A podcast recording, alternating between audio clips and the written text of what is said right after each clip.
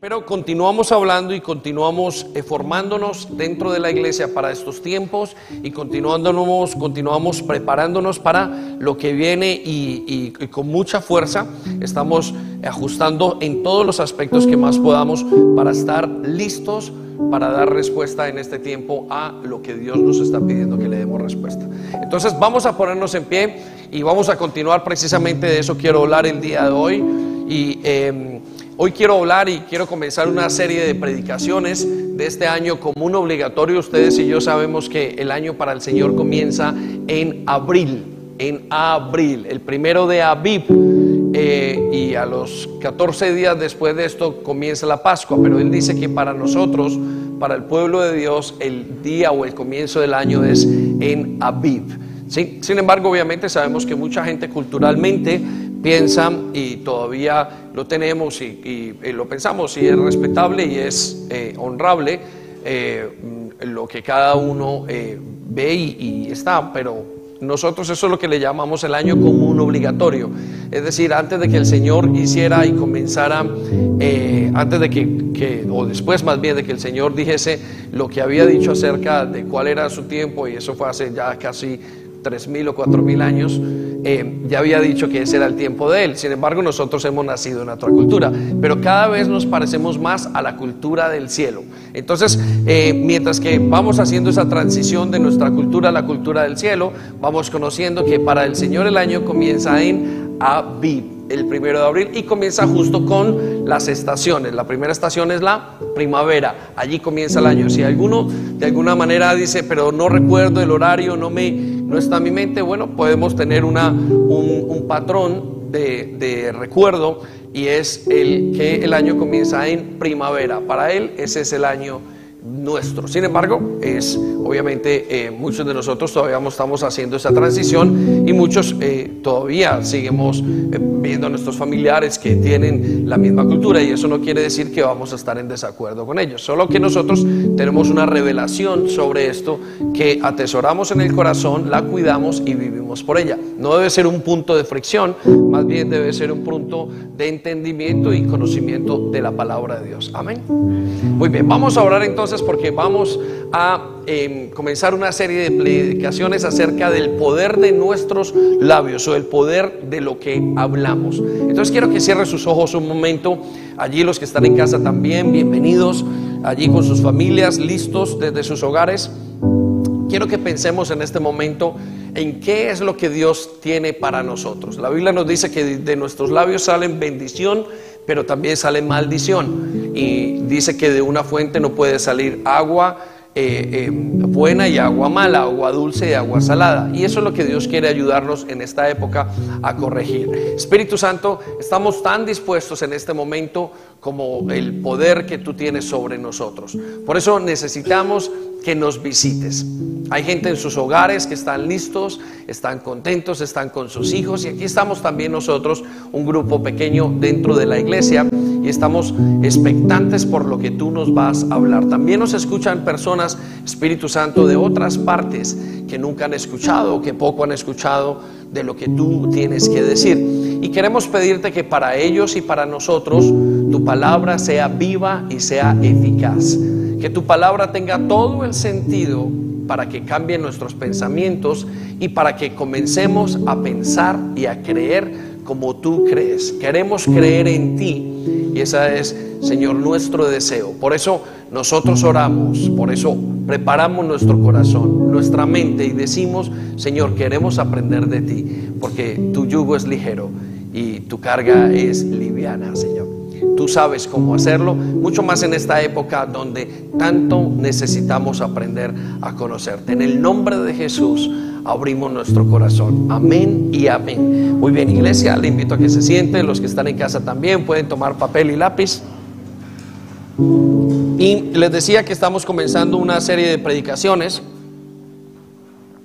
acerca del poder de lo que hablamos y creo que es muy importante para esta época. Escuchamos muchas cosas alrededor nuestro y eh, creo que es una de las lecciones más necesarias para estos tiempos, precisamente porque em, tenemos que aprender a hablar, no solamente aprender a expresarnos, no hablo de eso, no hablo de la retórica, de la oratoria, ni de la exposición bíblica, ni del hablar sin groserías, eh, hablo de el hablar en bendición, hablo del hablar espiritualmente. Es necesario que toda la iglesia ahora comience a hablar de una manera diferente porque estamos recibiendo información totalmente adversa y negativa. Y conforme la eh, recibimos esa información, es el impacto de lo que hablamos nosotros. Ahora, espiritualmente, eh, la realidad que vivimos se da por lo que decimos, más no por lo que oímos.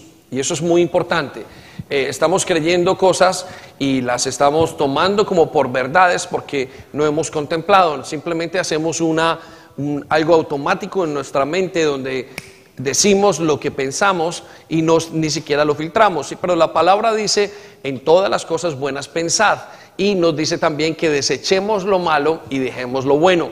Y que coloquemos nuestro pensamiento en lo correcto. Ahora, cuando pensamos correctamente, hablamos correctamente.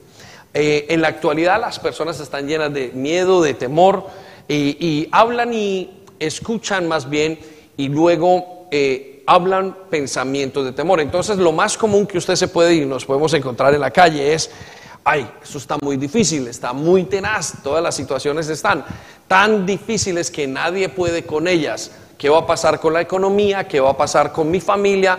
Si me muero hoy, ¿qué va a pasar conmigo? ¿Qué van a pasar con mis familiares? Y todo el mundo anda eh, simplemente tomando y hablando de una manera que de pocas veces se pone sentido porque eh, creo que el virus más grande que estamos, bajo el cual estamos, es el temor.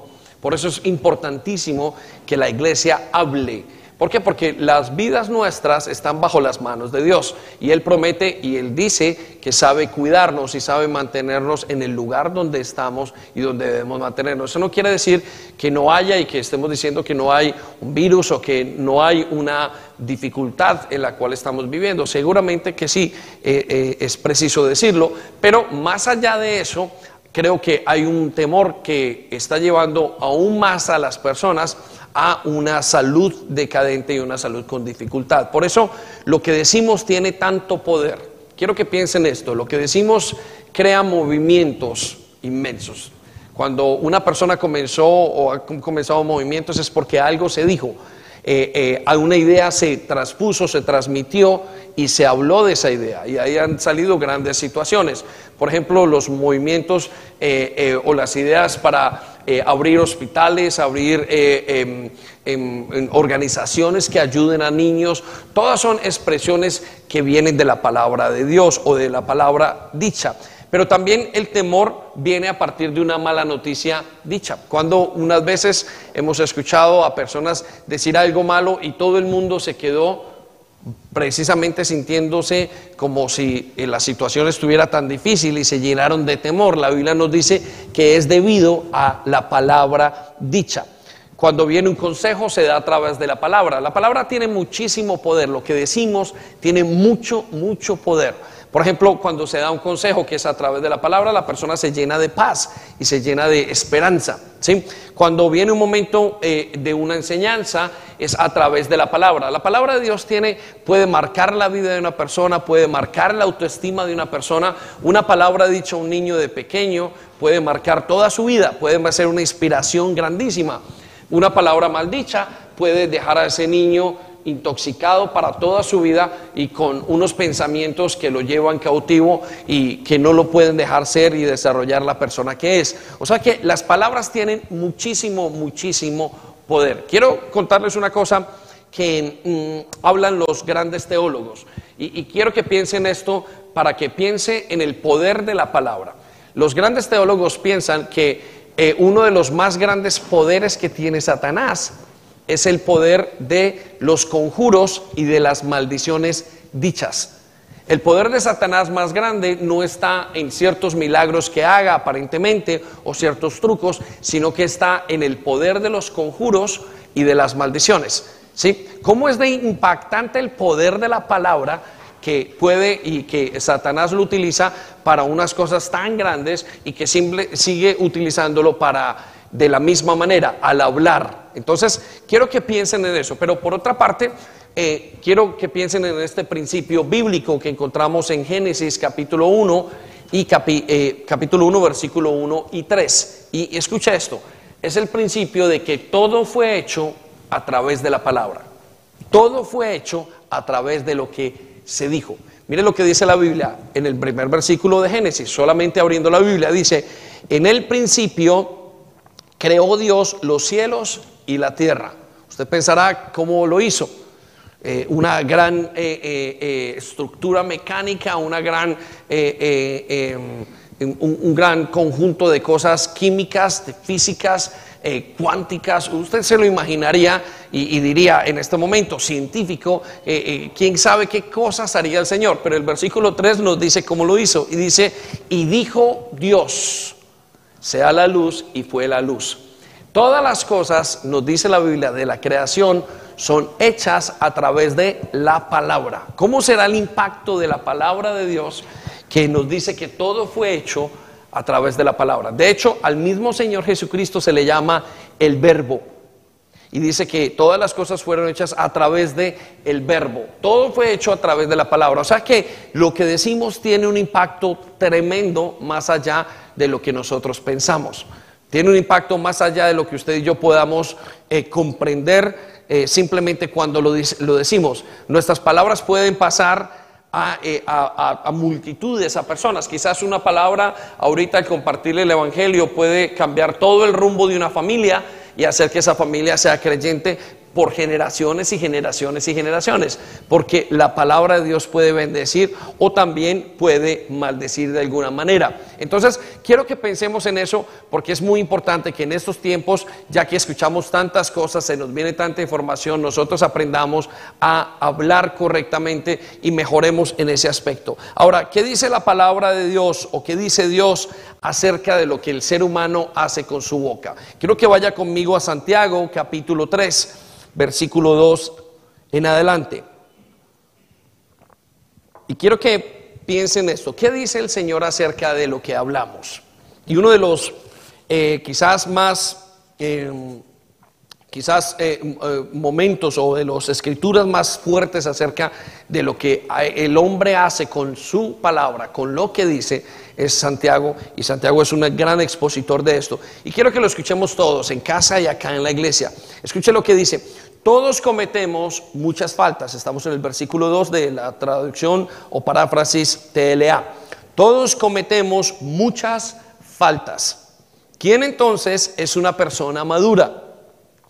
Solo quien es capaz de dominar su lengua y de dominarse a sí mismo. Versículo 3. Al caballo podemos dominarlo y hacer que nos obedezca si le ponemos un freno en la boca versículo 4, algo parecido pasa con los barcos. Por grande que sea un barco y por fuerte que sean los vientos y las tormentas que lo empujan, el navegante puede controlarlo con un timón muy pequeño. Y lo mismo pasa con nuestra lengua. Es una de las partes más pequeñas de nuestro cuerpo, pero es capaz de hacer grandes cosas. Y analice lo que dice es una llama pequeña que puede incendiar todo un bosque. Bueno, la palabra de Dios nos muestra y le da una atribución al Señor, a la, lengua y a lo que decimos de mucho más categoría de lo que nosotros pensamos usualmente. Quiero hablarle de cinco verdades que hay aquí. Vaya conmigo y vamos a entender estos versículos y a traerlos a nuestra vida el día de hoy. la primera verdad que yo encuentro o que quiero enumerarla y nombrarla es, todos actuamos mal. ¿sí? El libro de Santiago nos dice que todos actuamos mal. Ahora, eh, no solamente creo que se refiera a, errores de boca, creo que se refiere a todo.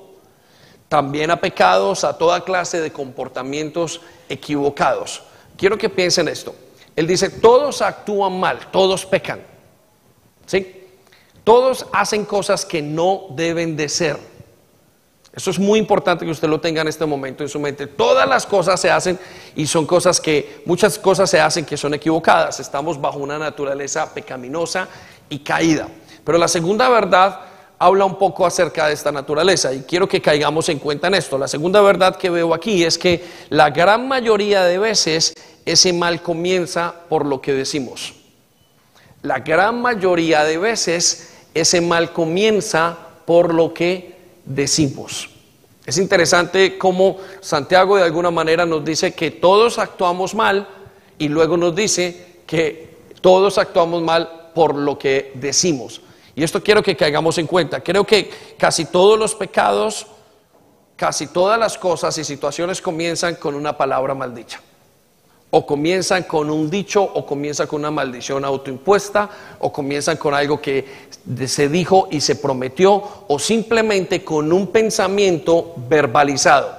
Recuerdo que hace mucho tiempo estaba en una eh, pastoral, en una consejería personal con mi pastora, y en ese momento estábamos hablando de un caso que era muy difícil para nosotros solucionar. Eh, ella me dijo un consejo que eh, lleva muchísimos años, un consejo eh, de, yo creo que es un consejo milenario, porque dice que esa persona tuvo que haber hecho eso, pero se lo dijo a alguien antes.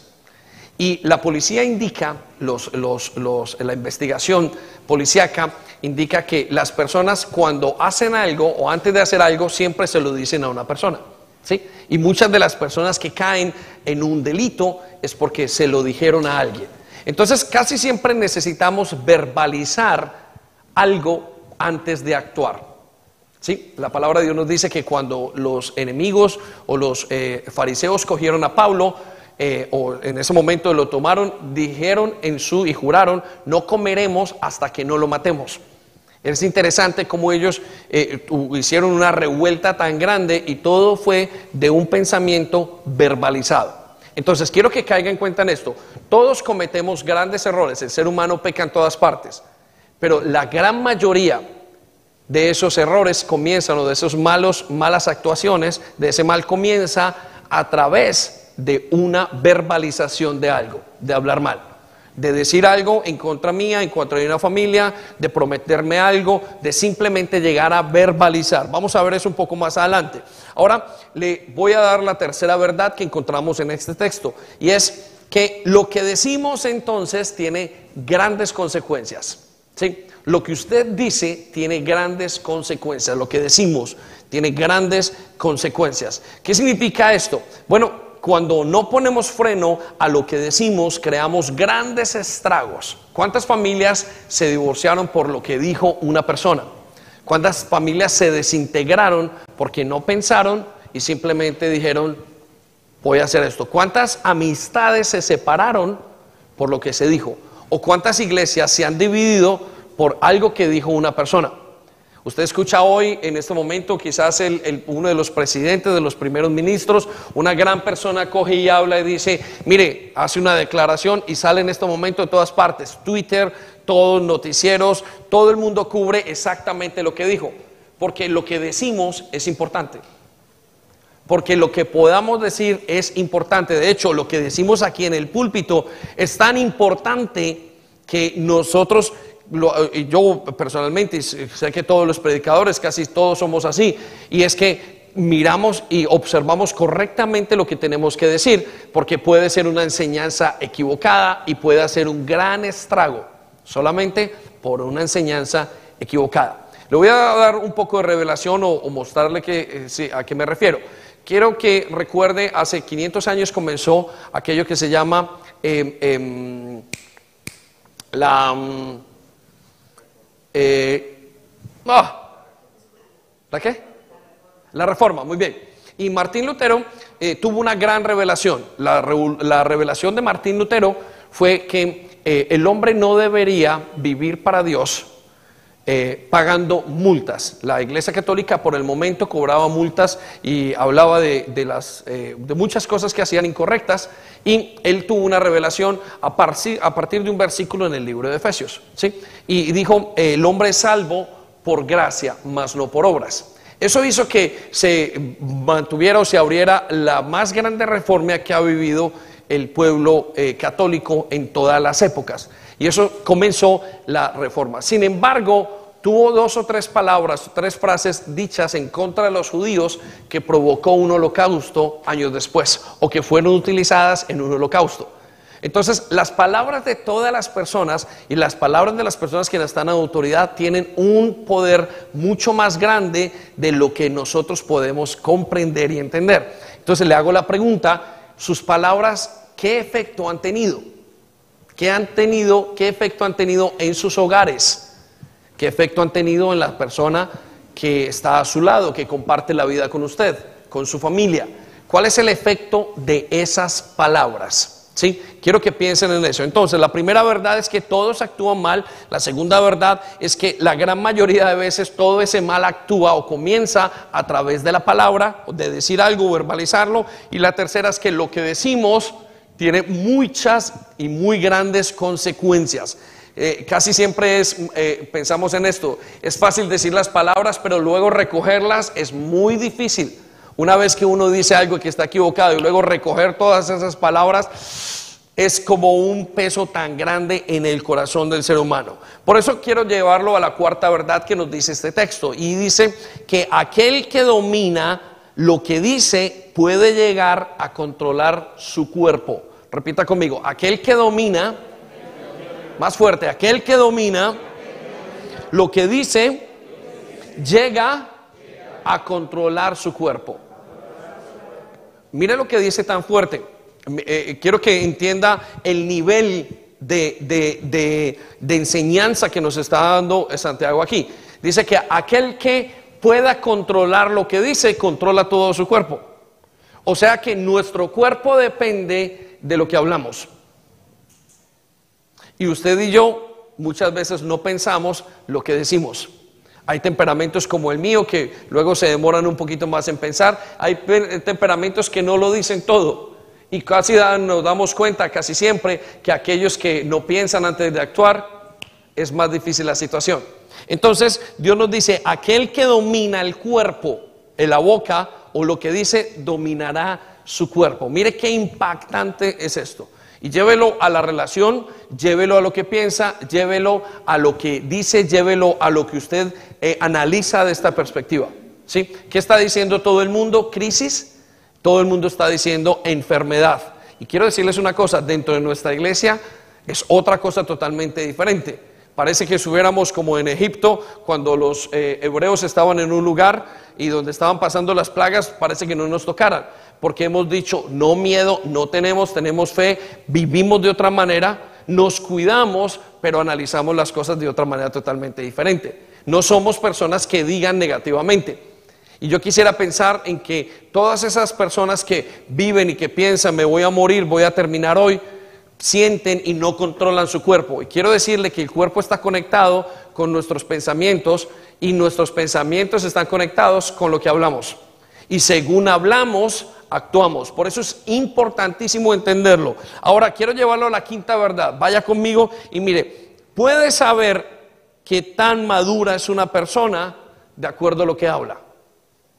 Lo que usted habla va a mostrar su madurez. Lo que usted habla va a mostrar su madurez. Ahora, quiero que piensen esto. No solamente su madurez en cuanto a los años, pero su madurez en cuanto a cuánto cree usted. Recuerda que como creyentes, una de las metas que tenemos es llegar a la estatura de Cristo. Piensen esto, llegar a la estatura de Cristo. La Biblia nos dice llegar a la madurez de Cristo. O sea que madurez o eh, madurez en la Biblia es crecimiento. Cuando una persona habla bien, se le nota si ha crecido o no ha crecido. Cuando usted habla de una manera o de otra, se le nota si es buena persona, si es mala persona. Se le nota si tiene buenas intenciones, malas intenciones. Se le nota si tiene baja autoestima, si tiene mala autoestima. Se le nota si es mentiroso o si no es mentirosa. Se le nota si es lujurioso o no es. Se le nota si es chismoso con lo que usted habla. Se le nota si usted tiene fe o no tiene fe. Le hago una pregunta. ¿Qué dice lo que usted habla acerca de su madurez? ¿Qué dice lo que la iglesia que muestra lo que la iglesia dice en estos tiempos de acuerdo a lo que habla. ¿Qué hay en su pensamiento? No se puede, esto se acabó. ¿Qué dice su pensamiento acerca o lo que usted dice acerca de su matrimonio? Conforme a lo que dice, es lo que usted tiene en su hogar. Y conforme a lo que usted cree, la Biblia dice, por cuanto creí, así hablé. Entonces quiero que piensen en estas cosas muy importantes. Ahora voy a darle algunos principios Seis principios importantes acerca de lo que hablamos, porque de aquí en adelante quiero pasar algunas predicaciones enseñando que es bendecir, enseñando algunas situaciones, porque vamos a aprenderlas para enfrentar a estos tiempos. La Biblia nos dice que aquellos que han conocido y que han vencido son aquellos que saben manejar la palabra, pero no saberlo manejar simplemente de leerla, sino que la leen, la entienden y la pueden decir, es decir, viven por ella. Usted no va a poder decir algo, creer o tener una convicción de algo que no haya entendido. Entonces quiero darle este primer principio acerca de la palabra o del poder de la palabra. El primer principio es que la muerte y la vida dependen de lo que hablamos. La muerte y la vida dependen de lo que hablamos. Repita conmigo, la muerte y la vida dependen de lo que hablamos. Mire lo que dice Proverbios capítulo 18, versículo 21 en la primera parte. Y dice efectivamente eso, la muerte y la vida están en el poder de la lengua. La muerte y la vida están en el poder de la lengua. Lo que decimos tiene muchísimo, muchísimo poder. Lo que decimos puede llevar a una persona a hacer grandes cosas. Lo que decimos puede llevar a una persona a morir. Cuando una persona se le es enviada que le quiten la vida, un asesinato, casi siempre se verbaliza y se dice, vaya y haga esto. Cuando una persona se le dice alcance una meta, es una situación verbalizada. Es a través todo de una palabra. Por eso es que nos dice que la vida y la muerte están en el poder de la boca. Y lo que usted dice y hace están en ese mismo poder. Quiero que vaya conmigo a un ejemplo muy sencillo que vemos en Génesis capítulo 31, versículo 32. Y este es el caso de uno de los patriarcas que se llama Jacob. Y en un momento dado, el contexto es que salen de la casa de sus padres. Sus padres eran paganos, los padres de su esposa eran paganos o eh, adoraban a otros dioses. Y en medio de esa persecución y en medio de ese momento cuando salen de ese hogar, dice el padre, eh, los, eh, él, le, dice que él había o que él había... Em, em, él se había robado los dioses. En ese tiempo los dioses eran obviamente algo muy valioso para esas personas. Y dice que eh, la reacción de Jacob es, sin saberlo, simplemente decir, si alguien se robó esos dioses de mi casa, que muera. Y sin saberlo, se dio cuenta que era su esposa. Y su esposa cae muerta días después. ¿Por qué? Por lo que había dicho con su palabra. Vaya conmigo a, la Biblia. Génesis capítulo 31, versículo 32. Ahora, en cuanto a tus dioses, si puedes encontrarlos, que muera la persona que los haya tomado. Si encuentras alguna otra cosa que te pertenezca, identifícala delante de estos parientes nuestros y yo te la devolveré. Pero Jacob no sabía que Raquel había robado los ídolos de su familia. Mire qué interesante y qué fuerte la consecuencia de las palabras que dijo Jacob en ese momento. ¿Sí? ¿Y qué dijo? que se muera la persona que los tiene. Jacob era la autoridad de su hogar, por consiguiente bajo su esposa o sobre su esposa cayó la, cayó la maldición de muerte. Y al caer la maldición de muerte, ella muere. ¿Cuántas personas sin saberlo han dicho, quizás yo me muera hoy, si yo cojo este virus me voy a morir, si yo hago esta situación voy a estar mal, esto me va a pasar a mí? Y comienzan a decir cosas que ni siquiera han pasado y ni siquiera en ese momento podrían pasar. Y a través de lo que han dicho, comienzan a hacer su futuro, por todo, por hablar sin darse cuenta. ¿sí? Entonces, en el poder de la vida, de la lengua, se encuentra la vida y la muerte. Por eso Dios nos indica que tenemos que cambiar de pensamientos para hablar de una manera diferente. Cuando usted hace y escucha y lee la palabra de Dios, lo que usted hace es cambiar de pensamiento y comienza a hablar de una manera diferente. ¿Ha visto alguna persona que sea negativa? Todo le sale negativo. Una persona que diga no se puede, no se puede, no se puede, siempre uno está escuchando y, al final del día nada se pudo hacer. ¿Por qué? Porque no se puede. Una persona que siempre anda pegando pegas y haciendo cosas, no, es que no es imposible, esto no lo hace nadie, esto no hay cómo hacerlo, esto es una persona negativa. Por consiguiente, su vida es negativa. Sin embargo, una persona que dice se puede y comienza a hablar y comienza a pensar y tiene esa, esa calidad de expresiones en su vida, su vida todo se puede. Y uno dice, ¿qué es lo que acompaña a estas personas? ¿Será que tienen más fe? Claro que tienen más fe. Piensan de una manera diferente. Amén. Muy bien, quiero llevarlo entonces a la segunda parte de este versículo y nos dice, y el que cuida comerá de sus frutos. El que la cuida comerá de sus frutos. Noten lo que dice de la palabra de Dios frente a esto y usted y quiero que lo tenga allí en ese momento. Dice que habla de la palabra de Dios como una semilla, de la palabra, perdón, de lo que dice como una semilla y dice, "Y el que cuida lo que dice, entonces va a comer de sus frutos." El que cuida lo que dice va a comer de sus frutos. Estoy en Proverbios capítulo 18, versículo 21, segunda parte. El que cuida lo que dice comerá de sus frutos. El que no cuida lo que dice, también va a comer de sus frutos, pero serán unos frutos negativos. Muy bien, quiero llevarlo al segundo concepto y, quiero que piense en la magnitud del poder de lo que decimos y de lo que creemos. El poder de la vida externa está en una palabra. ¿Alguna vez se ha detenido a pensar por qué Dios no crea o no transmite la salvación a través de un pensamiento? ¿A través de un sonido diferente? Dios limitó la salvación, la vida eterna, a través de las palabras. La vida eterna solamente se puede transferir a través de escuchar y de hablar la palabra. Quiero que vaya conmigo a el libro de Juan, capítulo 5, versículo 24. Piensen esto también. Todos los milagros que Jesús hizo fueron a través de decir una palabra. Anda y lávate en aquel parte. Anda y pide perdón. Vete y no peques más. Todos los milagros se produjeron a través de lo que hablaron. Y la Biblia nos confirma esto en cuanto a la vida eterna en 5.24 y nos lo dice de una manera muy especial, casi cuando Jesús tiene que revelar un secreto muy importante, lo revela a partir de estas dos palabras o de esta declaración, dice, de cierto, de cierto. Es como decía, mira, te lo prometo, te lo prometo.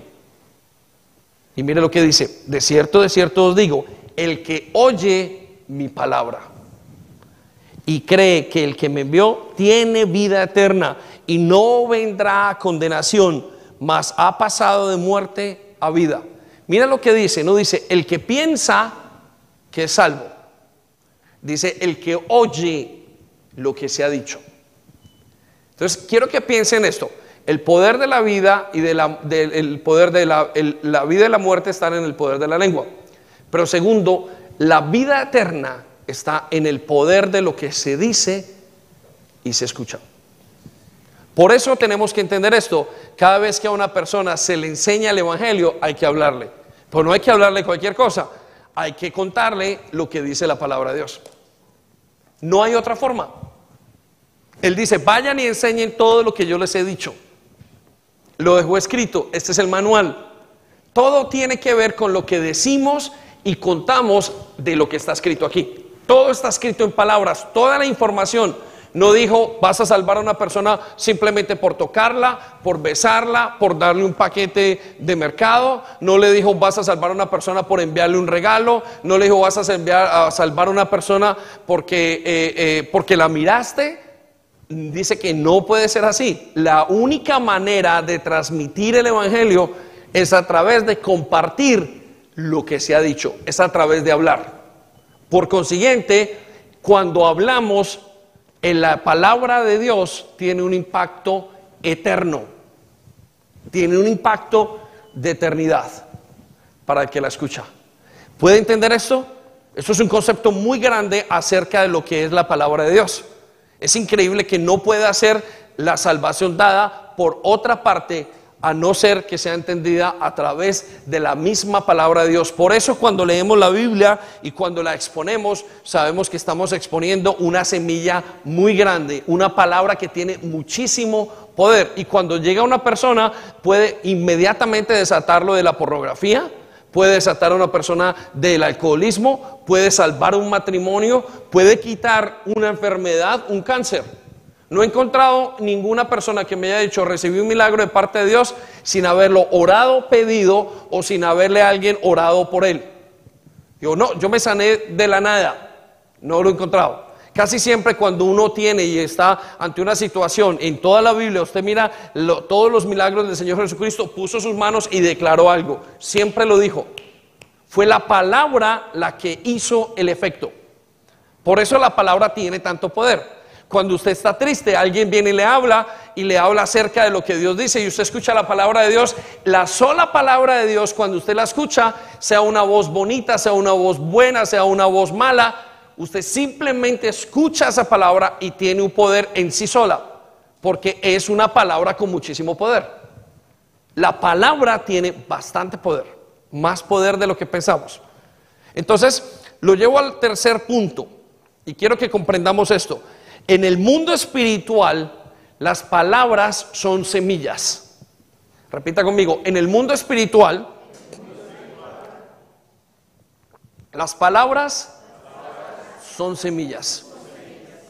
Mire lo que explicó el mismo Señor Jesucristo.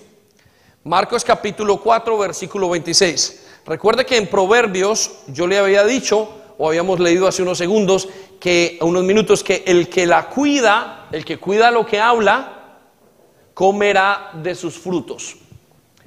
Cuando vemos en el contexto de la palabra de Dios, siempre encontramos que la palabra es mostrada como una semilla. O sea que lo que decimos tiene vida. Por eso en Marcos capítulo 4, versículo 26, el Señor explica la dinámica del reino. ¿Qué significa la dinámica? ¿Cómo funciona el reino? ¿Cómo funciona la vida espiritual cristiana? ¿De qué depende la vida espiritual cristiana? Usted diría, de que todos nos reunamos a comer callados. No. De que todos vayamos a ayudar a los pobres. No. Es muy bueno, es un, es un, es un buen acto, pero no es eso. Que todos vayamos a los hospitales. No. La palabra y el reino de los cielos funciona de una sola manera. Escuche lo que dice. Decía además, este es el Señor Jesucristo hablando, así es el reino de Dios. Entendamos esa expresión. Así es como se hace en el cielo, así es como funcionan las cosas. Funciona el reino de Dios como cuando un hombre echa una semilla en la tierra. ¿Cuál es la semilla? La palabra de Dios, lo que Él dijo. Cuando usted escucha en este momento lo que estamos diciendo, usted está recibiendo semillas. Eso es lo que él dice. Y esa semilla tiene en sí sola un fruto muy especial. Versículo 27 nos declara el Señor y dice, y esa persona duerme y se levanta de noche y de día, y la semilla brota y crece sin que él sepa cómo. Repita conmigo, sin que él sepa. Más fuerte, sin que él sepa. ¿Cómo? La palabra de Dios entonces funciona cuando usted la recibe en su vida, la cree y usted dice, hoy no pasó nada, me pareció tan bonito lo que escuché hoy, llegó a mi corazón de una manera tan especial y usted se va a su casa y de repente comienza a haber un cambio. Usted no sabe en qué momento fue el cambio, usted simplemente sabe que la escuchó. Usted simplemente sabe que usted fue a su casa y que escuchó y todos estos días escuchando la palabra de Dios, usted dice, siento un deseo tan grande de perdonar como nunca lo había sentido. Siento un deseo de cambiar mi vida como nunca lo había sentido. O comienza a pasar algo en su vida que usted hasta comienza a hablar de una manera diferente. Yo recuerdo cuando llegó em, nuestro amigo y, discípulo John em, Ramírez ¿sí? Y todos cuentan, amigo de Fabián, y lo invitaron a su iglesia, acá a la iglesia. Y recuerdo que se sentó, se paró por allá en una, en una, en una esquina y lloraba y lloraba en las dos primeras reuniones donde vino. Y ese hombre, una transformación tremenda. Pero recuerdo que una de las cosas que decían era que los amigos, que era lo que lo conocían, Viviana y la familia, decían, no podemos entender que este hombre esté pasando por esta conversación, que sea de esa manera. ¿Por qué es boquisucio? Porque hablaba mal y de repente dice una de las cosas que le pasó a él es que ya no habla como hablaba antes, ya no utilizaba grosería, ya no utilizaba nada. Era una transformación total. Ahora, ¿por qué? Porque cuando yo recibo la palabra de Dios, entra en mi vida y esa palabra me transforma. O sea que la semilla de la palabra o la palabra es una semilla que transforma lo que está. Y quiero decirle esto, ahora que usted y yo estamos en Jesucristo, tiene el mismo valor, porque las palabras que nosotros decimos son las palabras que el Señor ha dicho en nuestras vidas. Nosotros tenemos el mismo poder que está en Jesucristo resucitado. Por eso es lo que nos dice la palabra de Dios. Por eso todo lo que usted dice tiene gran poder. Y escuche, lo negativo también tiene muchísimo poder. Por eso es que usted puede llegar y yo como pastor o ustedes, cualquier persona que tenga a Jesucristo en su vida puede llegar y orar por una persona y decirle a través de la palabra, decirle Señor, dale paz a esta persona. Y esa persona inmediatamente cambiar, ¡Ah! algo me pasó. Yo, ¿qué te pasó? Yo, no sé, pero el deseo de llorar se me fue. La angustia que tenía por dentro se me quitó totalmente. ¿Dónde está ese poder en esa persona? No, está en lo que la persona dijo.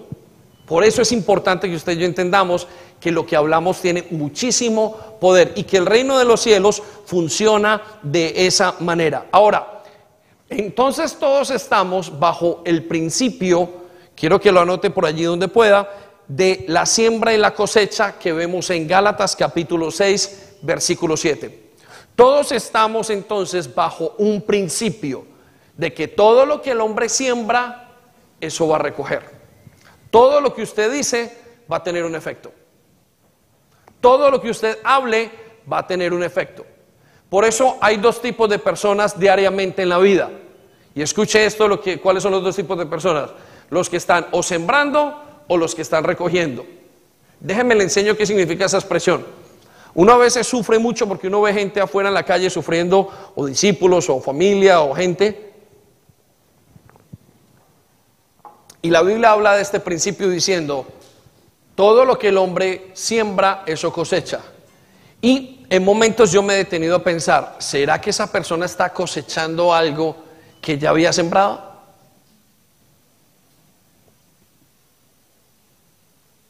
Piensen esto. Uno dice, ¿qué será? ¿Lo que me pasa en este momento es algo que yo he sembrado? Y eso tiene que ver con la palabra, porque la palabra es la semilla. Entonces, voy a volver a leer, o vamos a leer Gálatas 6 en esta versión de la nueva traducción viviente. Y dice, no se dejen engañar. Escuche, no se dejen engañar. No caigan en engaños, no caigan en mentiras, en una percepción totalmente diferente. Y dice, nadie puede burlarse de la justicia de Dios. Repita conmigo, justicia, de Dios. Quiere decir, Dios tiene una manera una ley hecha sobre el mundo entero. Y esa ley es sobre el mundo espiritual y el mundo natural. ¿Y en qué consiste esa ley? Aquí viene a decirlo. Siempre se cosecha lo que se siembra. Siempre se cosecha lo que se siembra. ¿Sí? Siempre se cosecha lo que se siembra. Todo lo que nosotros hacemos y decimos y, sembramos, vamos a recogerlo en algún momento. Entonces, dentro del contexto de lo que nosotros decimos y de lo que estamos viendo el día de hoy, nuestras palabras tienen muchísimo poder. Y está el caso que les decíamos ahorita, el caso, y hay muchos casos más en la palabra de Dios, pero el caso negativo de Jacob. De repente Jacob, que, fue casado con dos mujeres, nos dice que fue engañado con la primera que era Lea y la siguiente era eh, Raquel, y que en el engaño él se fue con la que amó toda la vida, y se fueron los dos en ese matrimonio, de ese contexto del matrimonio del patriarca, y nos dice la palabra de Dios que acabó con la bendición porque pensó equivocadamente y dijo equivocadamente. Eso nos lleva a reflexionar mucho porque muchas de las cosas que vivimos tienen que ver con lo que hablamos. ¿Sí? Entonces, el mundo espiritual, estamos en el versículo 3, el mundo espiritual o en el punto 3, eh, en el mundo espiritual las palabras actúan como semilla. Todo lo que usted diga aquí en adelante. De hecho, creo que lo, que nosotros decimos, cómo oramos, cómo percibimos el futuro, lo que decimos marcará el futuro y hará, eh, construirá el futuro de lo que hacemos. ¿Sí? Usted dice, y de hecho Pablo dice, o Pablo no, Habacuc dice, eh, escribí, escribe la visión para que todo el mundo corra detrás de ella la visión, lo que usted dice, lo que usted verbaliza de su vida. Señor, yo quiero que tú me ayudes a crecer a este nivel. Señor, yo quiero que tú me ayudes a crecer hasta tal punto que yo le pueda enseñar a mis hijos el Evangelio. Y esa persona comienza y ora y, algo va pasando en la vida de esa persona, va pasando y comienza a crecer de una manera que todo cambia. ¿Por qué? Porque tiene muchísimo poder. Por eso Él dice que oremos. Porque cuando oramos, nuestras palabras tienen un efecto muy grande. ¿Sí? Entonces quiero que entienda eso en ese concepto. Ahora, entonces quiero llevarlo al cuarto punto. Existen dos cosas que hacen que la semilla sea mala. Existen dos cosas que hacen que la semilla sean malas. Como estamos en un mundo espiritual, quiero hablarle de lo que hace que la semilla sea mala. Y son dos cosas particularmente. La primera son los pensamientos. ¿Sí? Quiero que vaya conmigo a Segunda de Corintios capítulo, 4, versículo 13. Cada persona habla de lo que hay en su corazón o en su mente.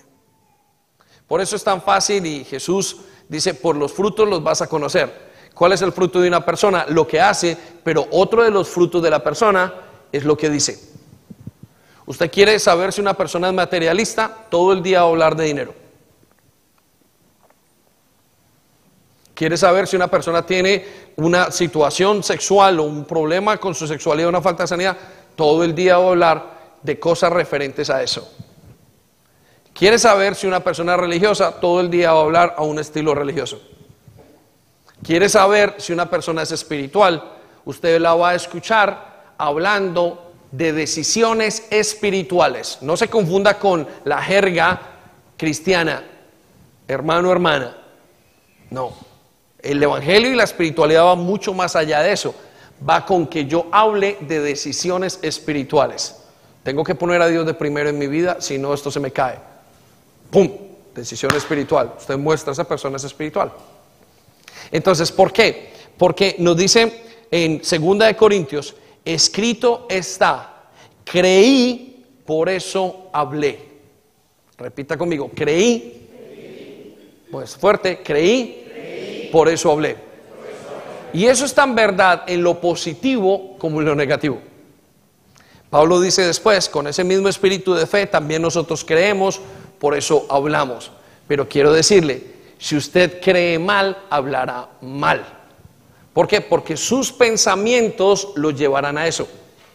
Por eso es importante y estratégico que en este tiempo comencemos a hablar lo que está escrito aquí no lo que oímos de los noticieros, no lo que oímos que nos llega en el WhatsApp, no lo que oímos de lo que todo el mundo dice, sino que oigamos y hablemos lo que dice aquí, porque Él sabe el futuro. Hace algunas semanas predicamos y enseñamos que Dios sabe todas las cosas que pasan antes de que ocurran y que además lo dice a quienes están con Él.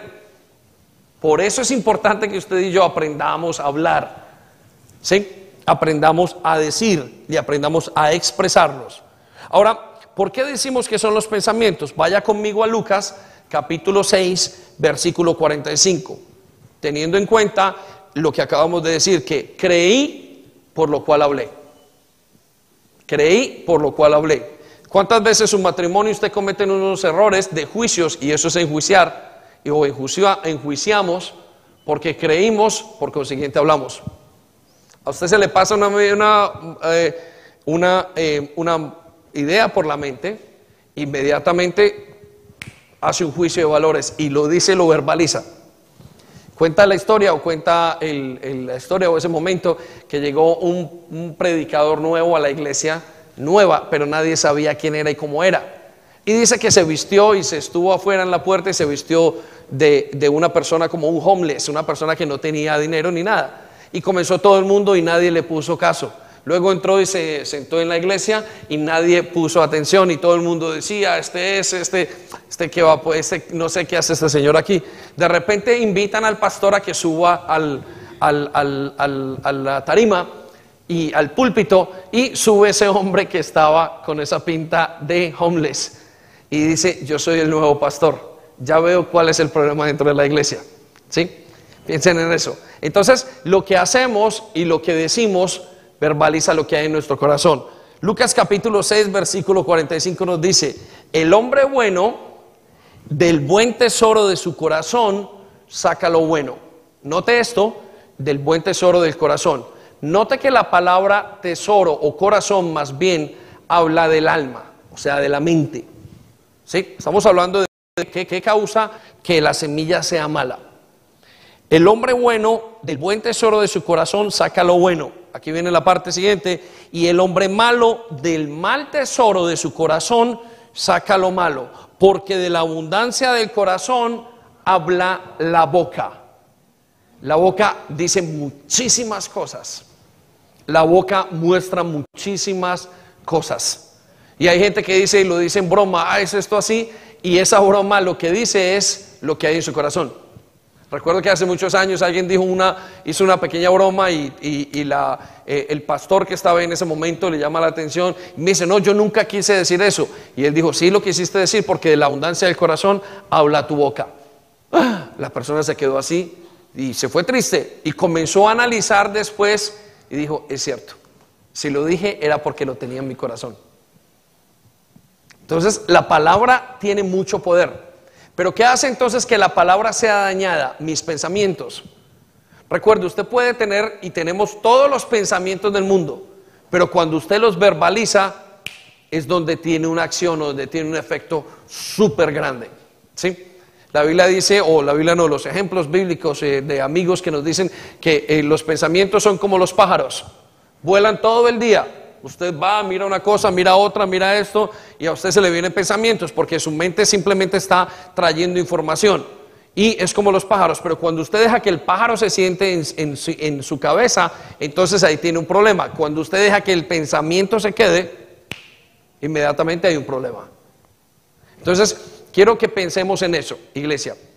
Nuestros malos o nuestras, la maldad de nuestra semilla, lo que hace que la semilla sea mala, es el pensamiento que tenemos. Son los pensamientos. ¿sí? Si pensamos mal, hablamos mal. Si pensamos mal, actuamos mal. Si creemos, si creemos mal, pensamos mal, hablamos mal. ¿sí?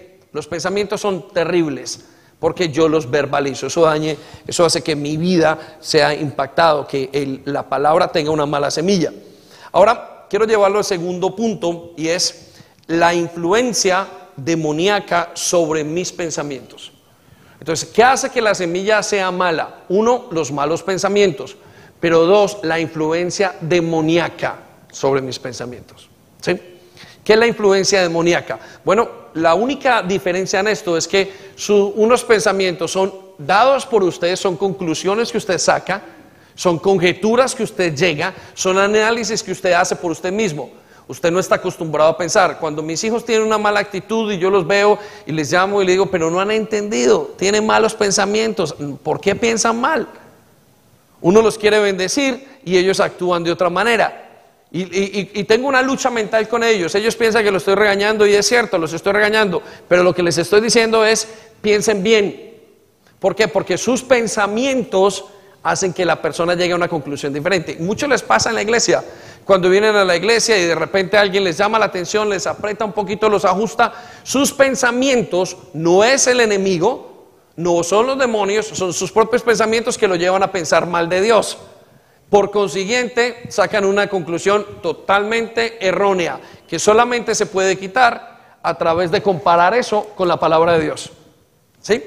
Entonces piensa en eso, piensa usted mal, usted va a llegar a conclusiones malas y por consiguiente su boca va a hablar mal, porque no ha comparado eso con la palabra de Dios, no lo ha contrastado. Entonces, ¿cuál es el segundo efecto? ¿Cuál es la segunda influencia? Son ahora la influencia demoníaca. Los demonios existen. Ya Caterine habló hace algunos meses, eh, algún, algún par de meses, y yo hablé también de la influencia cuando hablamos acerca de Jezabel. Los, la influencia demoníaca y satánica hace que pensemos mal. Son influencias que tenemos en nuestros pensamientos. Usted ni siquiera sabe, y quiero que sepa esto, casi siempre son en primera persona. Pastor, ¿dónde está, ¿dónde está eso en la Biblia? Bueno, vamos al mismo texto que estamos hablando, dicho por el Señor Jesucristo y explicando cómo funciona el reino de los cielos. Regáleme su atención y vamos a Mateo capítulo 13, versículo 24. Recuerde, estamos en la misma explicación que el Señor Jesucristo da acerca de cómo funciona el reino de los cielos. Y aquí viene, recuerde, la semilla es la palabra de Dios. Dice, le refirió otra parábola, otra manera de decir una verdad. Y le refirió diciendo esto, el reino de los cielos es semejante lo vuelvo a aclarar. Las cosas, la dinámica del reino de los cielos es así. Es semejante o se parece a un hombre que sembró buena semilla. Repita conmigo, buena semilla. La semilla recuerde la palabra de Dios en su campo, o sea, nosotros. Pero mientras dormían, los hombres vino su enemigo. En la primera dijimos que el hombre dormía y la semilla hacía su efecto y él no se daba ni cuenta cómo pasaba. Nosotros somos el campo y el mismo, el mismo concepto está dentro de nuestras vidas y escuche lo que dice, mientras dormía vino su enemigo. ¿A qué enemigo se refiere? Se refiere al mundo demoníaco. Y dice, y sembró cizaña entre el trigo. La cizaña es lo opuesto a la buena semilla y se fue. Versículo 26. Escuche conmigo y ponga mucha atención porque esto le pasa a muchos. Quizás ahí usted está en este momento pensando y viene otro pensamiento que no es y lo distrae de lo que usted está aprendiendo. No deje de distraerse, no permita que nada lo distraiga. Dice, y cuando salió la hierba y dio fruto y de repente dice, uy, ¿yo por qué estoy pensando en esto? Cuando salió la hierba y dio fruto. Hago un paréntesis aquí. ¿Alguna vez se ha detenido a pensar y no es una redundancia, en lo que está pensando? Le repito, ¿alguna vez se ha detenido a pensar en lo que está pensando? Quiero decirle que esto debemos de hacerlo muy de seguido. Eso se llama meditar. Pensar en lo que está pensando. Muchas veces me detengo a pensar en lo que estoy pensando y digo, Señor, ¿en qué estoy pensando? ¿Cómo puede llegar este pensamiento a mi vida? No tengo ninguna relación con esta situación, sin embargo la estoy contemplando en este momento y digo, ¿qué hago yo? ¿De dónde salió? Lo último que supe era que estaba desayunando y leyendo la Biblia, lo último que supe era que iba hablando y teniendo esa conversación correcta. ¿De dónde me llegó semejante pensamiento tan malo? ¿Sí? Es un pensamiento demoníaco es una influencia demoníaca. Y el quien lo explica es el mismo Señor Jesús. Por eso dice, y vino su enemigo y sembró cizaña entre el trigo y se fue. Y cuando salió la hierba y dio fruto ese pensamiento, entonces apareció la cizaña. Versículo 27. Aquí viene la clave suya y mía sobre esto que estamos hablando. Vinieron entonces los siervos del padre de familia y le dijeron, Señor, ¿no sembraste buena semilla? Ese es el análisis que yo llego cada rato. Digo, pero Señor, si yo estaba pensando correctamente, si voy para la iglesia, ¿qué hago pensando aquí en asesinar a todo el mundo? ¿Qué hago pensar en quitarme la vida? ¿Qué hago pensar en esto? En que me voy a levantar. ¿Qué hago pensar en que mi esposa me está diciendo algo contrario? ¿Qué hago pensar en que esta persona es mi enemigo cuando estamos en el mismo equipo? ¿Dónde se levantó eso? Es un pensamiento demoníaco. ¿Para qué? Para que yo verbalice. Si ese pensamiento demoníaco logra que yo verbalice lo que estoy pensando, me estoy atando. La Biblia dice, cuídate de no atarte con las palabras de tu boca. Nos atamos. La habla de lo que decimos como una cuerda que nos ata y ata nuestro futuro. No, yo no voy a hacer. Tal vez este es el último día que esté aquí en la alabanza. Tal vez este es el último día que está en la iglesia, tal vez este es el último día que predique. ay, me estoy sintiendo como enfermo. Todas las mañanas, uy, hay un dolor, tengo un dolor, tengo aquí. Es una verbalización demoníaca. ¿Para qué? Para debilitar mi fe en Cristo. ¿Por qué se debilita? Porque conforme usted dice, cree. Escuche, piensa, cree. Oye, piensa, cree, perdón, piensa, dice, oye. Oye lo que piensa, vuelve a decirlo y vuelve a escucharlo. Es un círculo vicioso. Por eso hay gente que tiene que, para salir de momentos que identifican difíciles, tienen que parar y pensar y ver el ciclo y decir, rompo acá, entro de una manera diferente. Era Albert Einstein que creo que dijo que nadie puede solucionar un problema actuando de la, de la misma manera como se metió en el problema. Tiene que romper el ciclo de pensamiento. Y ese ciclo de pensamiento se va a haber dicho. Entonces, escuche lo que dice en el mismo versículo 27. ¿De dónde pues tiene cizaña? Versículo 28, la respuesta del Señor. Y esta respuesta tiene que quedarse grabada en nosotros. Y dice, Él les dijo, un enemigo ha hecho esto. ¿Qué fue lo que le dijo el Señor? Un enemigo lo hizo. Hay un poder demoníaco haciéndonos verbalizar, pensar mal y verbalizamos. Estoy casi seguro que muchas de las peleas que tuve en mi hogar con mi esposa era una influencia demoníaca. Por varias razones. Una, porque abriríamos puertas, porque no estaríamos pensando correctamente, porque somos pastores, porque lo primero que quiere hacer es debilitarnos. Nosotros hemos podido salir de nuestra casa correctamente en un buen viaje, sabiendo qué íbamos a hacer, preparándonos una buena charla en todo lo que teníamos que hacer, habiendo orado, habiendo inclinado nuestro corazón al Señor, todo, y en el carro tener un mal pensamiento y, y comenzar a molestarnos y a dañar el camino para llegar acá y decir, no creo que Dios vaya a actuar, ¿cierto que no? Y Sandy, ¿cierto que no va a actuar en tu vida? Por supuesto que no, porque tú estás así. Y en la mía tampoco va a actuar porque estamos haciéndolo así. Los pensamientos nos hacen verbalizar continuamente las cosas demoníacas que nosotros pensamos. Hasta aquí llego. Uy, qué temor, no va a pasar esto. ¿No le ha pasado que cuando usted recibe una bendición de Dios, hay un pensamiento que viene, y esto es imposible? Esto es mucho. De eso no dan tanto. ¿Lo ha escuchado? Ah, eso no dan tanto, no crea que Dios es tan bueno. Hay algo ahí lo van a engañar en esa iglesia. Algo le va a pasar si usted hace esto. Es muy común. ¿Por qué es tan común? Porque son pensamientos demoníacos. Amén.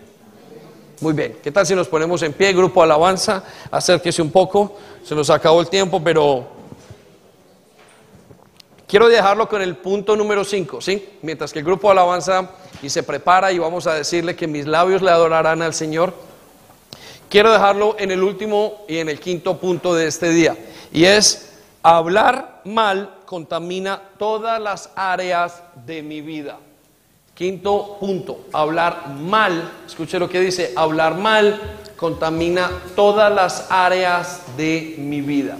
Si usted no habla bien, usted va a contaminar no solamente un área, va a contaminar todo. Escuche lo que dice el versículo de Santiago, versículo 6 del capítulo 3 de Santiago. Y dice, de todas las partes del cuerpo, la lengua es una llama de fuego. Repita conmigo, de todas las partes del cuerpo, allá en su casa también, de todas las partes del cuerpo, la lengua es una llama de fuego. Escuche lo que dice, la lengua es una llama de fuego. Cuando usted dice y habla mal y dice estoy enfermo, no solamente es una cosa, son 100 cosas. Usted no sabe por dónde usted va a decir. Hay una cosa que se llama la neurolingüística y es cómo el cuerpo se comunica con el cerebro. Y lo que usted diga, eso va a ser. Y Santiago tiene mucha razón, la ciencia lo acaba de descubrir hace poco, pero Santiago escribió esto hace dos mil años.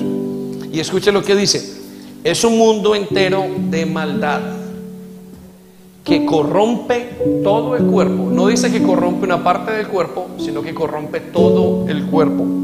Y puede incendiar toda la vida, porque el infierno mismo la enciende. Entonces quiero que sepa y que tengamos esto en cuenta nuestras malas palabras, Cuando no hablamos bien, contaminamos todo. La Biblia dice en otra versión que la mala, la lengua puede contaminar la rueda de la creación. Todo lo daña. Una mala palabra. ¿Se acuerda cómo comenzó todo en el jardín del Edén? Si Dios es bueno, le dijeron mal a Adán y a Eva, si Dios es bueno, siempre dudando de lo mismo. Y quiero que sepa que siempre se da la misma duda, si Dios es bueno. La carrera de Satanás en contra de Dios es si Dios es bueno. ¿Y qué hizo? Esa sola decisión de Adán y Eva contaminaron toda la creación. Debido usted y yo luchamos hoy con el pecado, porque Adán y Eva no pudieron pasar esa prueba, porque se dejaron contaminar por lo que les había sido dicho. Creyeron incorrectamente. Por eso entendemos que cuando uno no habla bien, se contamina todas las áreas de la vida. Todas las áreas. Cierra sus ojos un momento.